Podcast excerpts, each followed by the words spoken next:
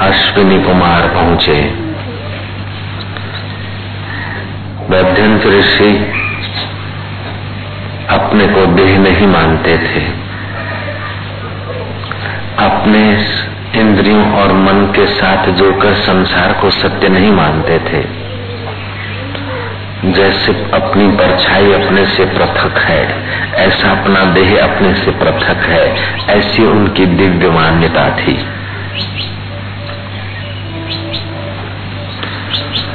दध्यंज अथर्वर्ण। उनके पास अश्विनी कुमार गए। उस महापुरुष ने अश्विनी कुमारों को वेद विद्या का प्रसाद दिया। वेद में एक लाख मंत्र हैं।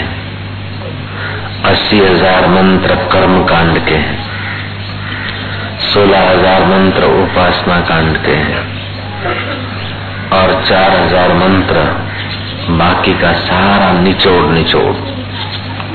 ज्ञान कांड के हैं, जिसे वेदांत कहा जाता है। वेद का अंतिम भाग, वेदांत।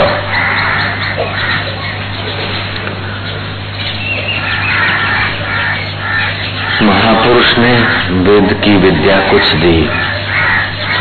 जब तक वेदांत पचता नहीं तब तक कोई चीज़ मिलती है तो उस चीज़ के मिलने का गर्व जीव में आ जाता है, क्योंकि जीव अपनी असलियत नहीं जानता। जैसे धन मिलता है तो धन का गर्व आ जाता है। सत्ता मिलती तो सत्ता का गर्व, प्रसिद्धि मिलती तो प्रसिद्धि का गर्व। जब तक परिचिन्नता है, तब तक ये गर्व आता ही है। और कुछ भी नहीं। तो गर्व न होने का भी गर्व होता है। सेठ पीछे बैठ गए। एक दिन, दो दिन, चार दिन, पाँच, पच्चीस दिन। बाबा प्रसन्न हुए कि इतने बड़े सेठ हैं और पीछे बैठते हैं।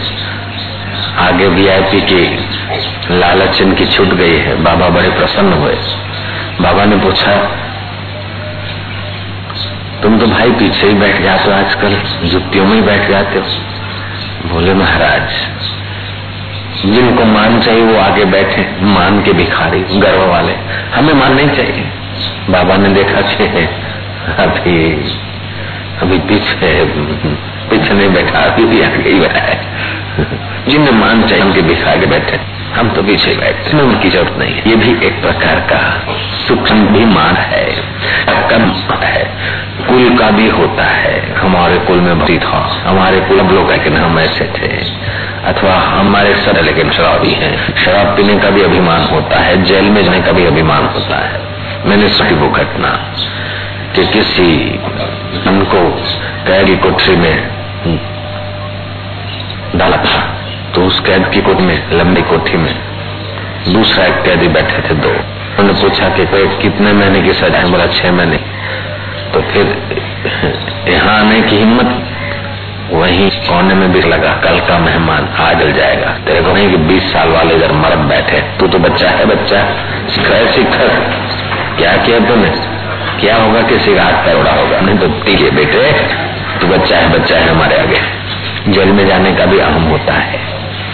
जब तक अपनी असीमता का अपनी अखंडता का, अपने शाश्वता का, अपने निज स्वभाव का बोध नहीं होता, तब कोई कोई मैं की अविद्या की खटपट अंतकरण को पकड़ लेती है। अथर्वण के दर्शन वेद का काफ़ी अध्ययन किया, लेकिन वेदांत का अमृतपान नहीं किया अभी। ऐसे अश्विनी कुमार स्वर्ग में गए। तो स्वर्ग का अधिष्ठाता इंद्र। इंद्र का उन्होंने कोई सत्कार नहीं किया। जिस जापे जाता है उसका अधिष्ठाता होता है, वो स्थान भस्म होता है। उसके अनुसार बरतना पड़ता जरा कोई स्थान व पहचान नहीं, तब तक बड़े आदमी को भी उसके इसमें के हिसाब छुकिना ही व्यवहार करना पड़ता है। जैसे हमारे गुरु थे। इंद्र भी उनके में ठीक से गुरु को ठीक से रहता था। लेकिन जब ट्रेन पकड़ी कर तो उससे पैसेंजर की नहीं व्यवहार करते। जयराम जी बाबा जी उस बाबा होके नहीं बैठते, पैसेंजर की नहीं व्यवहार करते। एक बार हम नैनीताल से हरिद्वार जा रहे थे। मुजफ्फरनगर के कहीं भी बदलनी होगी कहीं। तो काठगोदाम से चली हुई गाड़ी जहाँ बनी थी, वो लेट पहुँची। हरिद्वार जाने वाली गाड़ी जो एक आधा पौना घंटा के बाद मिलने वाली थी, वो उठ रही। हम सामान डाल रहे। तो टीटी हरी झंडी दिखा रहा था। वो गाड़ी चौथे प्लेटफॉर्म पर, ये पहले पर तो आने में समय लगता। तो आधा सामान तो घर में डाला, बाबा जी बैठने जा रहे हैं। दूसरा सामान ला रहा था अभी। हम भी तो तो विसल मार रहा था, बाबा जी ने अरे भाई। वो हमारा सामान आ रहा है, आज गाड़ी लेट। ए, बोले, बाबा, ये कोई बैलगाड़ी नहीं है। ऐसा नहीं रुकती बोले, हजूर जरा, एक एक मिनट, हजूर हजूर। और पकड़ा गया मेरे को लगा के। जो जो तेरे को हजूर हजूर कर रहा है, उसके आगे तो भगवान भी हजूरी करके नमस्कार जी होते पास ब्रह्मवेता भगवान होता है, मैंने दिल में कहा। उसको नहीं कहा। तो बाबा जी उसको हजूर हजूर कर हर वो करता है। नहीं महाराज कोई बैलगाड़ी थोड़े है। अलग सामान तो है। और ऐसा हमने कई बार देखा। सुना भी गोपाल स्टेशन है गोपालपुरी में किसी रेलवे के सर्वेंट ऑफ़िस होगा कोई टीटी। उस बाबा जी का पधरामणी हुआ। वो कार वार आने में देव बाबा जी ने कहा, चलो भाई, दो ही तो किलोमीटर है, ढाई किलोमीटर आदिपुर। आप टहलते चलते घूमने का शौक था बाबा जी इतने में देखा तो गोपालपुर स्टेशन से रेलवे इंजन फिसल मरा है, गाड़ी चल पड़ी। बाबा ने पूछा, उस रेलवे अब क्या पता टीटी था और कोई उसका पद था? लेकिन था छोटा मोटा अफसर था। ये गाड़ी कहाँ जाती बोले साई यही आदिपुर स्टेशन के अपने आश्रम के पास में। तो तो पर चलो इसमें बैठे। बोले साई इसने तो सिग्नल मिल गया इसको प्लेटफॉर्म छोड़ दिया इस गाड़ी ने। बोले प्लेटफॉर्म छोड़ दिया लेकिन अपने को दिख तो रही है। तो बोलो ना बी है बी है।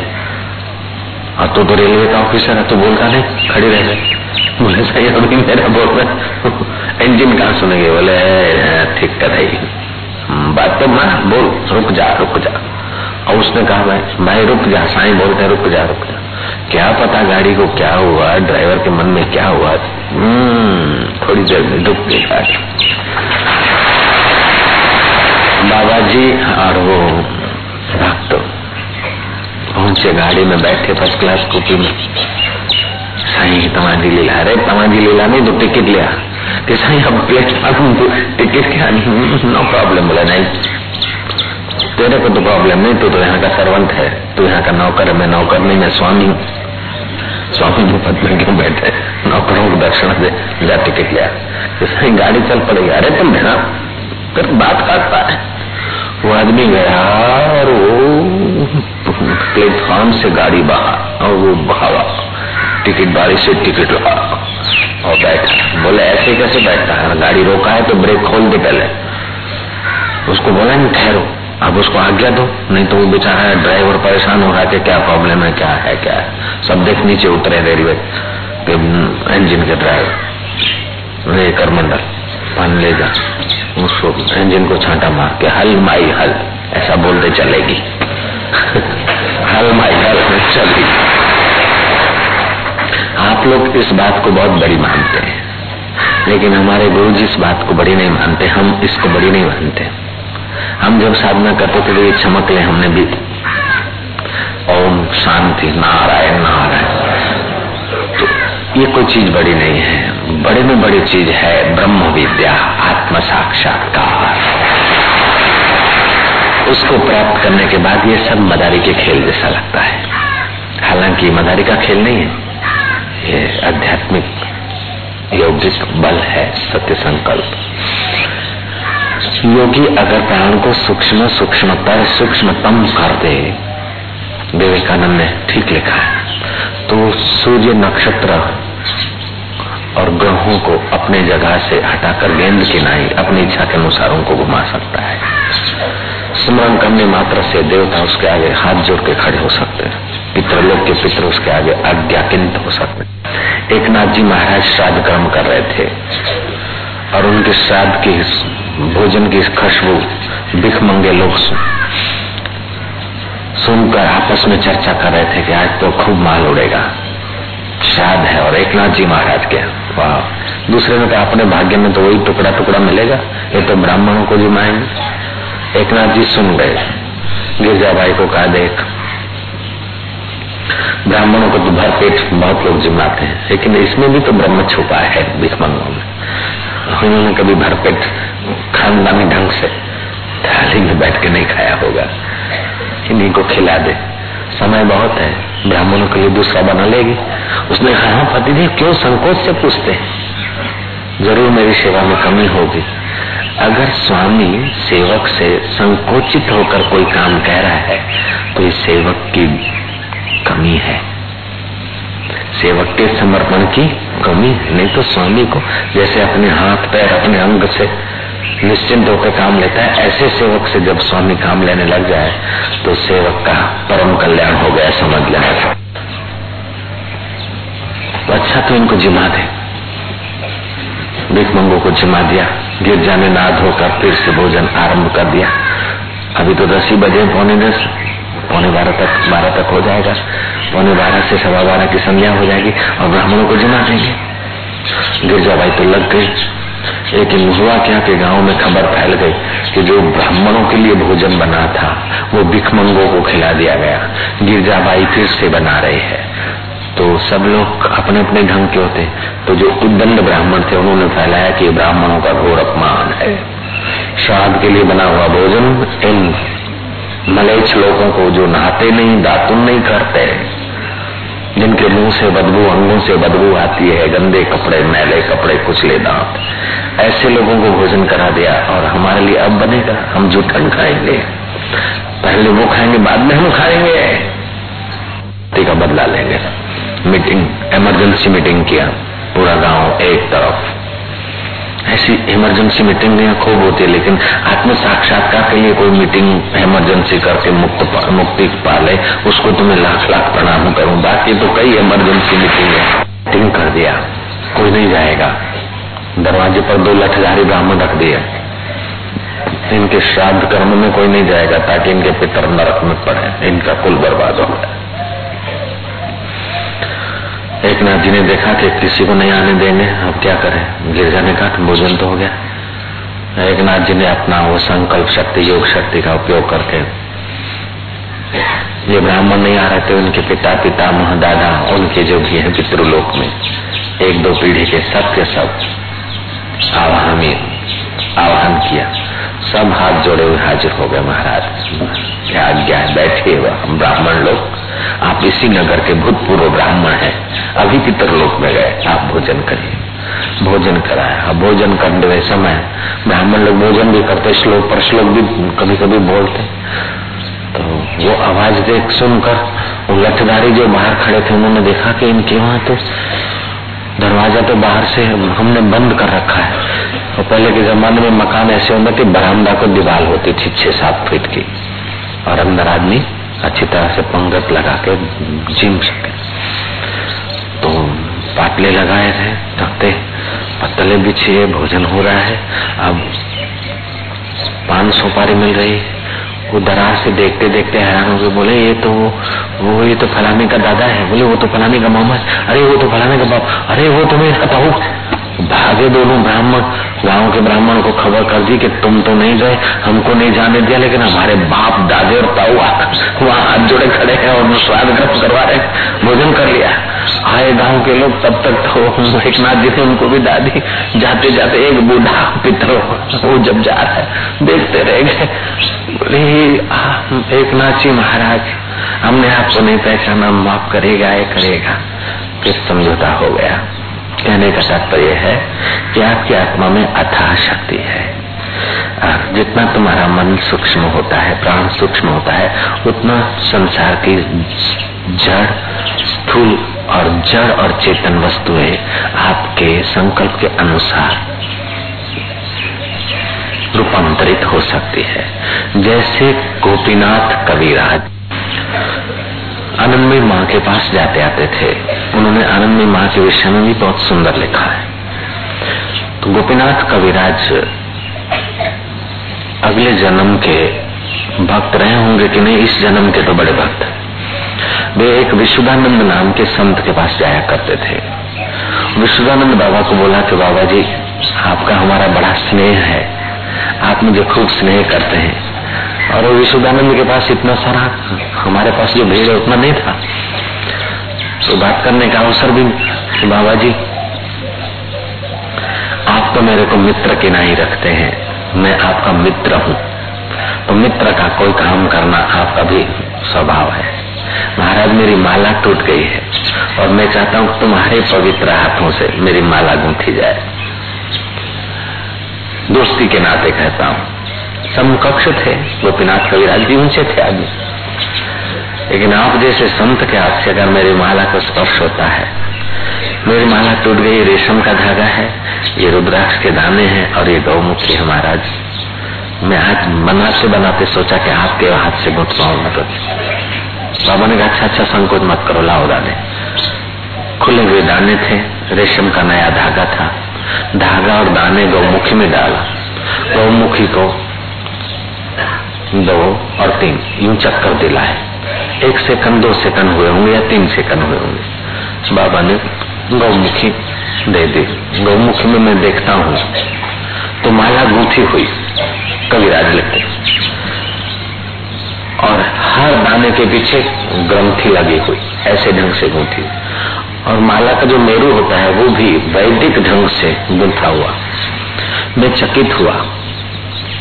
मैंने पूछा बाबा ये क्या? उन्होंने कहा कि ये वायु विज्ञान है। मैंने एकांत में साधना की और प्राण को वश किया है वायु विज्ञान है। जैसे सौ माइल जाना है तो बैलगाड़ी को पचास घंटे तो लगेंगे ही। हम्म। हाँ करीब पचास घंटे लग जाएँगे सौ माइल जाना है तो। लेकिन हवाई जहाज़ को सौ माइल जाने में दस ही मिनट लगेंगे, बारह मिनट लगेंगे। ठीक है ना? तो यात्रा दोनों करते वो वायुयान है। ऐसे मैंने वायु उपासना किया है। इससे तुम्हारी माला जो एक घंटे में होनी है, उसको मैंने दो सेकंड में कर दी। दूसरा सूर्य विज्ञान भी होता है। तो सूर्य के किरणों से जैसे ये चंपा, कुसुम है या गुलाब का फूल है तो सूरज की किरणों से रंग लाया। तो सूरज के किरणों को और ढंग से इसमें परावर्तित करे तो उसका रंग भी बदल सकता है। ये कोई बड़ी बात नहीं। तो चंपा कुसुम का फूल था, मेरे सामने सामने बाबा ने अपनी सफट की माला उस चंपा कुसुम पे घुमाई और उसका रंग बदल गया। तो ये ऐसी विद्याएँ बहुत सारी होती हैं, जैसे प्रतिस्मृति विद्या। भगवान वेद व्यास जी धृतराष्ट्र कुंता गांधारी संजय। इनको एकांत अरण्य में धृतराष्ट्र गांधारी और कुंता को दुखी महसूस करके वे प्रकट हुए। तीनों ने मिलकर प्रार्थना की कि हमने अपने बेटों को देखा तक नहीं वीर गति को प्राप्त हो गए। मन में बड़ा संताप हो रहा है। कैसे होंगे, कहाँ होंगे? व्यास ने कहा, तुम चिंता न करो।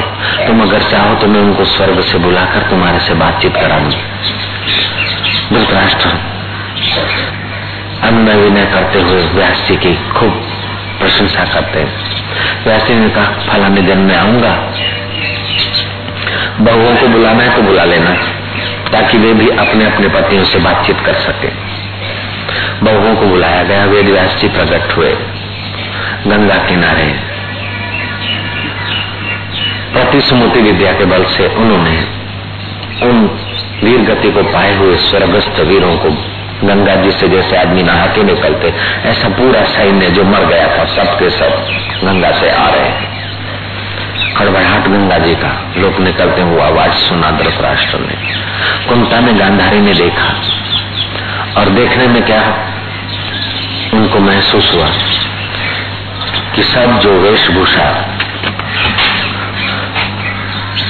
पहनकर युद्ध के मैदान में गए थे। वही वही वेशभूषा।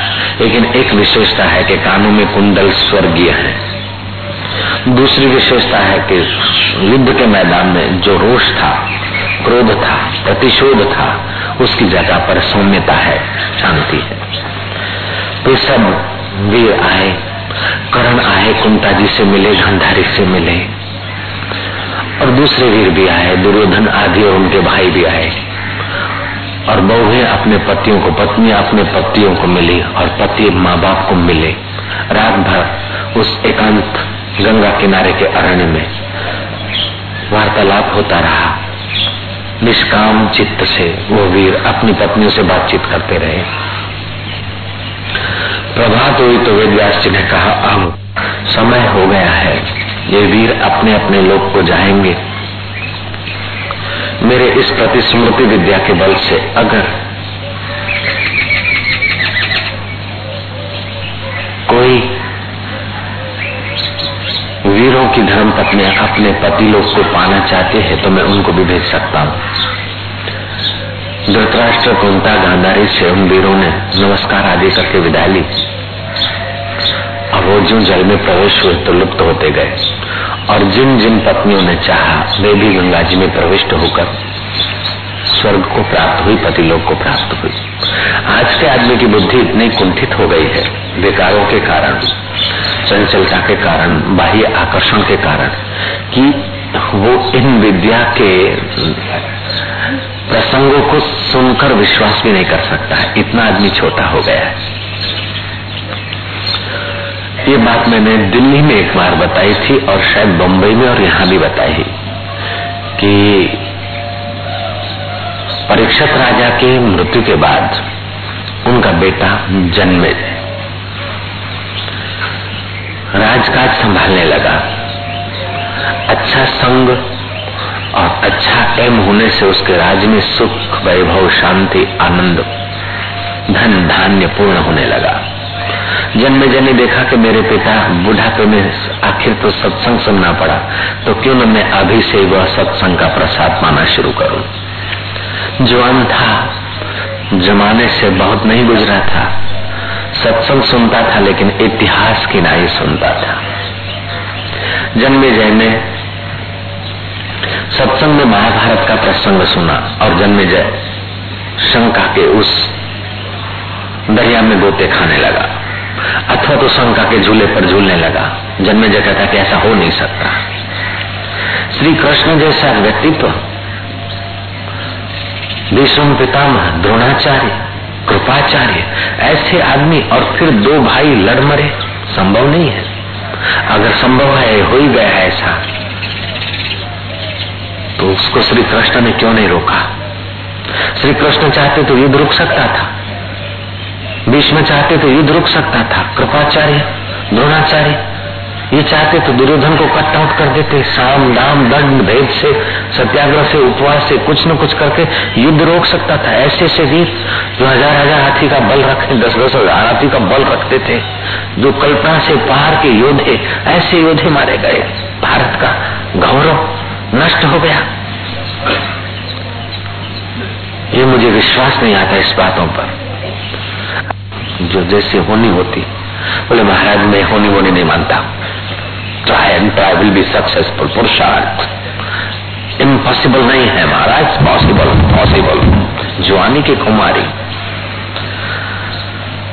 महाराज ने कहा, भाई पॉसिबल तो है, लेकिन फिर कोई कोई बात ऐसी होती जो पॉसिबल नहीं भी होती। जैसे छोटा मोटा रोग दूर करना पॉसिबल है, उससे भी गहरा, गंभीर करना पॉसिबल है।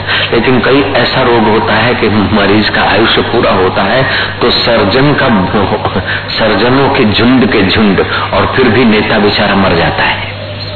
जयराम जी की हज़ारों हज़ारों उपलब्धियाँ उच्च वरिष्ठ नेताओं के आगे होती और बड़े बड़े सर्जन, डजनों के डजन सर्जन मिसलत करते रहते हैं। ऑक्सीजन ये, वो सब फिर भी आखिर बोलते हैं, हाथ ऊपर कर देते तो ये अवश्यम भावी होती है। महाराज, वो बात अलग है, लेकिन ये युद्ध की बात अलग है। वो तो मौत है, मौत नहीं छोड़ती। तो युद्ध युद्ध तो टाला जा सकता है। बोले, युद्ध भी कईयों की मौत ऐसे निमित्त होगी, तभी आई होगी। हाँ मैं बिलीव नहीं करता, मैं विश्वास नहीं करता। आज का बुद्धिमान आदमी ही। अपनी मति में जितना आ जाए, उतना ही सत्य, बाकी का सत्य कहीं कोई पराया समझता है। व्यापक है, सनातन है। तुम्हारी मति जितनी विशाल होती, उतना उसका अनुभव करती। और मति अगर पूर्ण विशाल हुई तो मति मति नहीं रहेगी, सत्य ही हो जाएगा रितम भरा प्रज्ञा हो जाएगा। तुम्हारी मति के माप से भगवान नहीं होता है, लेकिन भगवान की दृष्टि से तुम्हारी मति देखती है। मति से भगवान नहीं देखेंगे, भगवान से मति देखती है। इसलिए मति बदलती है, फिर भी जो देख रहा है वो आत्मा भगवान है। लेकिन भगवान को मति सीधा नहीं देख सकती, उसका बाप भी नहीं देख सकता। हम लोग बड़े में बड़ी गलती करते हैं। इंद्रियों से भगवान को देखना चाहते कोई इंद्रियों से नहीं तो इंद्रिया आँखें बंद करके मन इंद्री से भगवान देखना चाहते हैं। अंतःकरण से भगवान देखना चाहते हैं। वही बड़े में बड़ी रुकावट होती है। हकीकत में ब्रह्म परमात्मा साकार तो भले अंतःकरण से दिख जाए, लेकिन भगवान शुद्ध बुद्ध स्वरूप अंतःकरण से नहीं दिखेगा। जैसे हाथ से सांसी पकड़ी है और सांसी ने तपेली पकड़ी है, तपेली सांसी को देख ले। ठीक बात है, लेकिन तपेली हाथ को नहीं पकड़ेगी, सांसी हाथ को नहीं पकड़ेगी। जिस हाथ से सांसी पकड़ी गई है, वो सांसी हाथ को नहीं पकड़ेगी। ऐसे जिस चैतन्य से मति चलती है, बदलती है, दिखती है, उसको मति नहीं देख सकती। मति उसमें विलय हो जाएगी, उसको देखने जाएगी तो उसमें विलय हो जाएगी। जैसे निमक की पुतली दरिया में गई तो विलय हो जाती है। ऐसे मति विलय होती तो रितम भरा प्रज्ञा उसका नाम पड़ता है। राज जन्मे जय राजवी पुरुष था, दुराचारी नहीं था, लेकिन सदाचार की पराकाष्ठा, जो जिज्ञासुपना, अथवा जो आत्मवेतापना, वो नहीं था जैसे अश्विनी कुमारों में। ऐसे ही जन्मे में दो कथाएँ साथ में चल रही है। अश्विनी कुमारों ने वेद पढ़ा, लेकिन वो अक्कर से इंद्रलोक में गए। देह की परिचिनता इंद्र का मान सत्कार नहीं किया। इंद्र ने श्राप दे दिया। और घोषणा कर दी कि आज के बाद अश्विनी कुमारों को यज्ञ का हिस्सा नहीं मिलेगा। इनको बहिष्कृत किया जाता है। कड़क आदेश। लोकाचार में ऐसा होने लगा। अब अश्विनी कुमार घूमते घामते रहे। अब दो कथाएँ में से मैं आपको जन्मे जय की कथा सुनाता हूँ, फिर वो अश्विनी कुमार की सुनाता हूँ। जन्मे जय को शंका लगी और आखिर वो वेदव्यास जी के चरणों में गए। वेदव्यास जी ने कहा कि, पुत्र, मैं भी था, महाभारत के युद्ध के पूर्व में था। मैंने भी अपना प्रयत्न किया था समझाने का, लेकिन किसी भी बात को दुष्ट दुर्योधन ने स्वीकारा नहीं। सुई की नोक पर मिट्टी का दाना आए उतना भी नहीं दूँगा, ऐसा बोला। श्री कृष्ण संधिदूत बनकर गए थे। बाँध छोड़ के लिए श्री कृष्ण भी तैयार थे, लेकिन अवश्यम भावी थी। इसमें क्या आप हो, कृष्ण? ये होनी क्या? होनी। व्यास ने कहा अच्छा बेटा, देख, तेरी होनी में तुझे बताता हूँ। अगर रोक सके तो अच्छा है। आज से पाँच साल के बाद तू काले घोड़े पे बैठेगा। बैठना मत, खतरा है, लेकिन तू बैठेगा। काले घोड़े पे बैठेगा, तू दूसरे पे बैठना, लेकिन तू काले पे ही बैठेगा बेटा। बैठना मत, लेकिन तू बैठेगा। और फिर दक्षिण की दिशा मत जाना, लेकिन तू उधर जाएगा। दक्षिण दिशा जाए तो जाए, लेकिन दरिया किनारे एक सुंदरी ललना अज्ञात अज्ञात स्त्री से बात करना नहीं चाहिए जल्दी से। लेकिन तू बात करेगा। बात करे तो करे, लेकिन उसकी बातों में फंसना मत, लेकिन तू फंसेगा। फंसेगा तो फंसेगा, लेकिन उसको पटरानी बनाने का वचन तो मत देना, लेकिन तू वचन भी दे देगा। तू अपने साथ उसको लाना मत, लेकिन तू अपने साथ घोड़े पर पीछे उसको बिठा के लाएगा। लाए तो लाए, लेकिन जल्दबाजी से यज्ञ मत करवाना, मूर्ख ब्राह्मणों से। लेकिन तू मूर्ख ब्राह्मणों से यज्ञ करवाएगा। यज्ञ करवाए तो करवाए, लेकिन वो मूर्ख ब्राह्मण उदंड हँसी मज़ाक कर ले तो तू कुपित मत होना, लेकिन तू कुपित हो जाएगा। कुपित हो जाए, फिर भी मयान में से तलवार मत निकालना, लेकिन तू तलवार निकालेगा। और इक्कीस ब्राह्मणों के मस्तक वही नारियल वधेर देगा। इक्कीस बोडा तू त्यों त्यों वधेरी देश। वधेर तो नहीं, पर तू वधेरी देश। और फिर तुझे घोर की बीमारी होगी, नींद हराम होगी। शरीर से रक्त पीप बहेगा। पटरानी तो छू हो जाएगी, रानियाँ भी तेरे नजीक नहीं आएगी। ये सारा संसार स्वार्थ का है। सब एक दूसरे से सुख की ग्रंथि में, मोह की ग्रंथि में बंध है। स्त्री समझती है कि पति के शरीर से सुख आता है। पति समझता है स्त्री के शरीर से सुख आता है। शरीर तो उनके दोनों पड़े हैं बाद में। सुख तो होता है संयम का। संयम हरास होता है, तब सुख का एक बेवकूफ़ी की झलक होती है। सुख